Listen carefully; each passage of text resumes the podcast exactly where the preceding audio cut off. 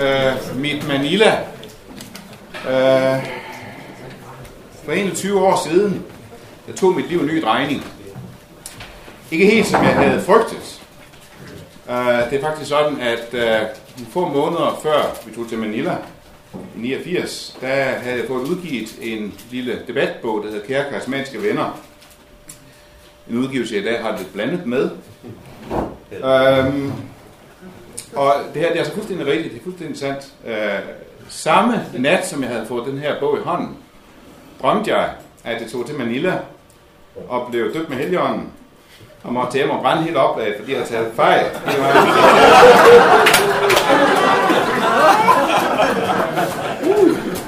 uh, det var ikke lige sådan, mit liv fik en ny regning i Manila, men den fik, det fik en ny regning. Det, det lyder måske især, fordi øh, jeg blev aldrig ansat i Bodil, nu står der altså mission her. Hvad siger jeg så? International mission. Global mission. Godt. Jeg har aldrig været ansat i en global mission sammenhæng. Jeg har aldrig siddet i nogen global missionsbestyrelse eller noget af den stil. Jeg kan heller ikke helt huske, om jeg de år lige frem bad Gud om, at vores familie ikke måtte blive ramt af et ydermissions, øh, missionsmagskald. Uh, ja, det ved jeg mener. Men jeg kan tydeligt huske, at jeg var også nervøs for det. Det var jeg. Det blev så helt aldrig. Der var faktisk en overgang, hvor Botswana viskede øh, lidt højlydt, men vi blev hjemme. Men der var nogle år, hvor det blev tydeligt for mig, at øh, enhver levende kristen med mellemrum blev nødt til at spørge sig selv, mine grunde til ikke at rejse ud, holder de endnu? At det var faktisk et rigtigere spørgsmål at stille, end sådan at spørge, hvad er de gode grunde til at rejse ud? Hvordan kan jeg så sige, at øh, mit liv tog en ny regning? Og det jeg så siger nu, det skal så siges med det tages med de forbehold, som Kurt Larsen, vores kirkehistoriker, har til erindringsbøger. Han siger, at selvbiografier, de er nogle gange skønlitteratur. Som jeg også sagde det her. Men det, der for mig skete, det var, at jeg begyndte at se kirkens mission på en ny måde. Jeg lærte at ære en tjeneste, der ikke blev min egen. Frontmissionens tjeneste, det er Guds rigs spydspids. Og det betyder ikke, at det dermed underkender eller ringagter min egen tjeneste, men jeg begyndte først at se på mit eget arbejde som underviser, væsentligt som en opgave bag den rigtige front. Jeg fik en tjeneste i forsyningstropperne, en tjeneste, jeg er taknemmelig for. Men frontmissionen, det er Guds rigs spydspids. Jeg begyndte også at se Guds kirke på en anden måde. Syv år efter Manila skulle jeg til at skrive en større artikel om kirkesyn til antologien Jordens største under. Og i indledningen til den artikel tog jeg så afsæt i åbningsmødet i Manila, hvor jeg skriver. Jeg sidder sammen med 4.000 andre kristne til ja, åbningsmødet på konferencen 2 Stemningen er fantastisk. Vi er samlet for hele verden, for alle evangeliske kirkesamfund, fra næsten alle lande. Indslag efter indslag anslår konferencens tema. For kønt Kristus til han kommer. Kor, sang og lovsang fylder. Det er så irriterende, det her. Ja, nu er det med. Er den med? Ja. Dertil, hvor du kommer. Jo, jo, men øh, det er nedenunder. kommer ikke med. Den skærer i det. Syg. Det kan du lige om. Det skal kunne lade sig gøre. Det skal en anden opløsning. Er det også fra Manila, det der? Det er godt nok langt til side. Ja. Okay. Her.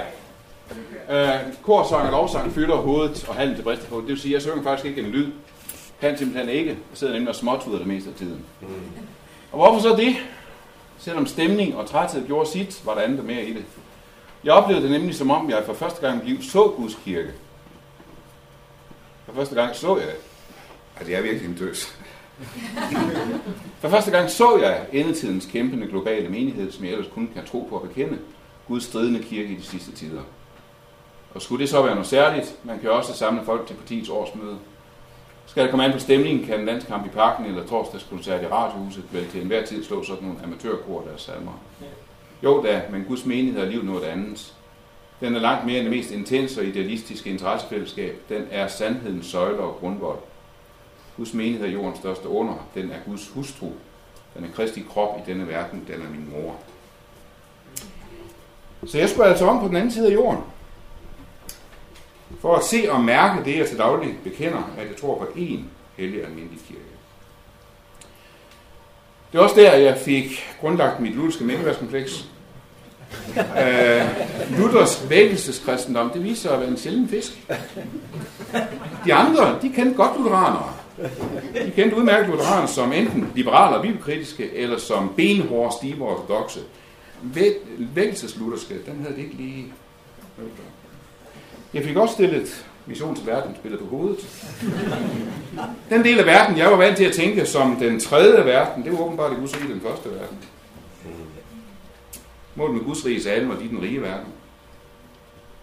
Vi var den fattige verden. Åndeligt set var vi den tredje verden. Jeg så, at de var ikke datterkirker, de var søsterkirker. Jeg så, at de var ved at blive moderkirker. Missionærer rejste en forkert vej. I 1974 var der 3.000 missionærer fra majoritetsverdenen. I 89 var der 20.000 missionærer fra majoritetsverdenen. På konferencen lød der meget kritik, også benhård kritik af den vestlige verdens missionsarbejde. Der lød kritik af, at selve konferencen i Manila, trods alle fine erklæringer om samarbejde og ligeværd, der var helt naivt og bevidstløst arrangeret så vestligt amerikansk. Og det var hårdt at høre på. Jeg havde ventet, at de sorte de ville bare være næsten grus benår og taknemmelige. Men det viste sig, at vi havde grund til ydmyghed. Faktisk var kritikken så hård, at Louis Palau en af de sidste dage havde fået nok og mindet om, at hvis ikke der i sin tid var rejst gammeldags vestlige missionærer ud til Argentina, så klodset hjælpeborg vores af, så havde han og hans familie aldrig hørt om evangeliet. Jeg begyndte også at se synergien mellem evangelisationens opgave og diakoniens og det sociales og det politiske opgave.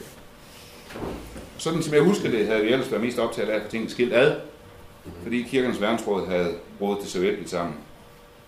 Kirkernes verdensråd havde, synes vi, fået lagt spørgsmål om den evige frelse ind som et underpunkt, endda sådan et underpunkt for de specielt interesserede, som forstod det i hvert fald. Så vi havde travlt med at få genskabt evighedsprioriteringen, få det ene fornødende tilbage på førstepladsen. Men både i Lausanne og i Manila skete der en selvbesindelse. Vi indoptog den politiske og den sociale dagsorden. Også i en grad, så jeg i dag har svært ved at forstå, hvorfor så mange danske kristne over for nøden i verden stiller sig tilfreds med at samle ind til katastrofehjælp, til nødhjælp, og tør ikke tænke politisk, selvom det er det, der rykker. Det var Manila, det gik op for mig, at en enkelt sætning i en lovtekst flytter mere over for de fattige, end selv det største katastrofeindsamling. En af de ting, der lød, det var, We love the Lord, do we love the poor. Bare et enkelt eksempel. Mødelederen var meget amerikansk. Han var professionel talkshow-vært, tv-vært, og vi danskere kunne ikke snuppe ham. Den der bredt smilende begejstring trykkede på alle fordomme på vores 80'er kulturelle klaviatur. Der var så en af os, som var med til et seminar om Simple Lifestyle. Det var ikke mig. Han kom så listen ind lidt forsinket. Og nogen undrer sig lidt over, hvad han lavede der. Det viser sig så, at han havde givet næsten hele sin pænt store formue væk til de fattige. Når vi så en video, fik vi flere gange at vide til sidst, mens du har set den her video, så og så og så mange børn døde af sult. Og igen vil nutidens unge nok synes, at det er lidt 80'agtigt, men det er altså værst for de unge. På en video lød det, Herre, jeg vidste ikke, at det var din mave, der knurrede, da jeg passerede dig på gaden. Jeg vidste ikke, det var dig, der smed fængsel. Jeg så ikke, det var dine arme, der fik håndjern på. Næste gang, du banker på min dør, vil så ikke godt sige det der. Men Nille-manifestet blev faktisk til på konferencen. Det lå ikke parat og afpudset til afstemning på forhånd. Det blev drøftet og endevendt i forskellige udgaver, i forskellige grupper og fora. Og den meget stilige og meget britiske John Stott, øh, som også havde været arkitekten bag Lausanne i 74, han kom ind en gang imellem, han havde smidt slipset, og så havde han sådan en spraglet t-shirt på, så meget mærkeligt ud, og så gjorde han redde for, hvordan arbejdet skred frem med øh, konferencen, med, med manifestet. Jeg blev nødt til det sidste at nævne en enkelt frustration. Vi kunne dele så meget med hinanden.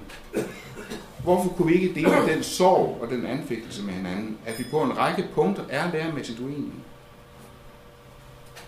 Enheden var stor, og den var et Guds mirakel. Det var ikke bare retorisk. Alle vores forskelle gjorde bare enheden endnu mere mirakuløs. Og derfor blev forskellen også imellem hele tiden omsat, omtalt som en rigdom alene, en palet af farver på husmaleri. Men det blev altså lidt for regnbueagtigt, lidt for pink. Det er rigtigt, at vores forskel i kultur, det var en rigdom. Vores forskel i historie, det var en rigdom. Vores forskel i sprog, det var en rigdom og en udfordring. Vores forskel i temperament og udrustning, det var en rigdom. Vores forskel i udrustning og nådegaver, det var en rigdom. Men vores forskel i læren, i forståelsen af evangeliet, i læsningen af skriften, det var for mig ikke nogen rigdom, det er en smerte.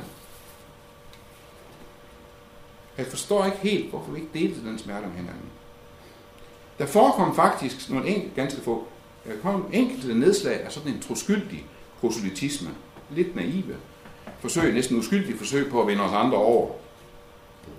Jeg er overbevist om, at netop den slags naiv og troskyldig proselytisme trives bedst i sammenhænge, som ikke tør røre ved det her, og ikke tør dele den her sorg og anfægtelse med hinanden.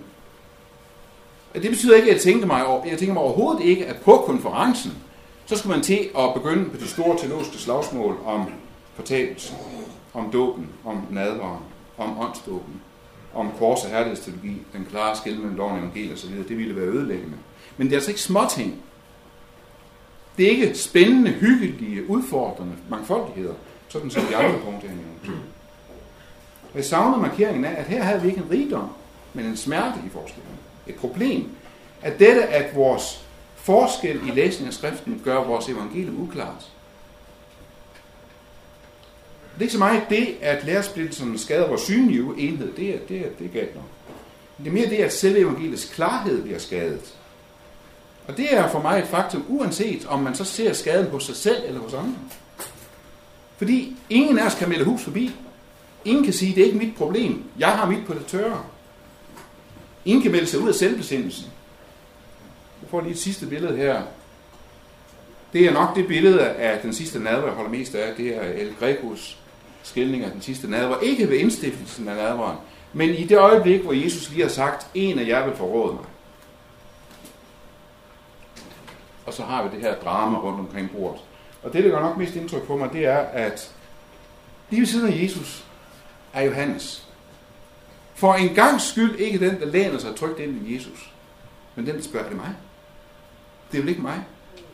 Og hver gang vi har det her spørgsmål op at vende, jamen forkynding af evangeliet er klart, så bliver det den der holdning, jamen er det mig, der mudrer det til? Er det mig, der gør det uklart? Tager jeg fejl? Og på det punkt, der savner jeg en selvbestemmelsesteologi. Og jeg mener selvbestemmelse. Jeg mener ikke som de andres problem, men som vores problem, som enhed, som lægeme, som åndelig fællesskab. For pintiden er jo ikke bare, at vi bliver enige med hinanden. Det er til at bære. Men at dermed bliver vi uværligt uenige med nyteste. At vores forståelse af evangeliet er uklar. Vi er ikke synkron med. Og så kan man hive og hale og skændes om, hvem af os det så er, som forstår evangeliet bedst, men tilbage bliver, at det evangelium, vi er enige om at bringe til verden, er vi på nogle punkter ikke enige om. Vi er enige nok til at arbejde sammen. Vi er enige nok til at bede sammen som brødre og søstre. Vi er enige nok til at glæde os over, når de andre vender mennesker, vi ikke har kunnet nå. Men vi er efter min mening ikke enige nok til skråsikkerhed og ubekymrethed.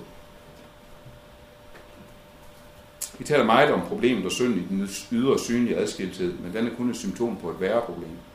At evangeliet måske bliver ugennemsigtigt og mat.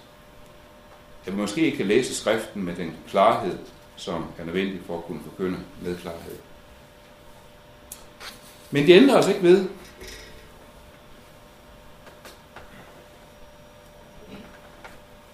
at jeg i Manila fik åbne for nogle... Jeg sidder sådan. Ja.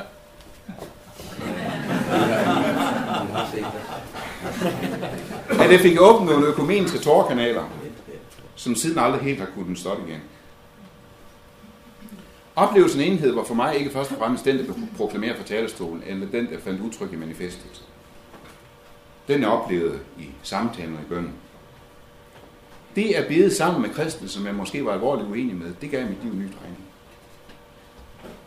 Det største var for mig ikke at bede sammen med kristne fra andre verdener, verdensdele, men at bede sammen med kristne fra andre kirker og andre læretraditioner.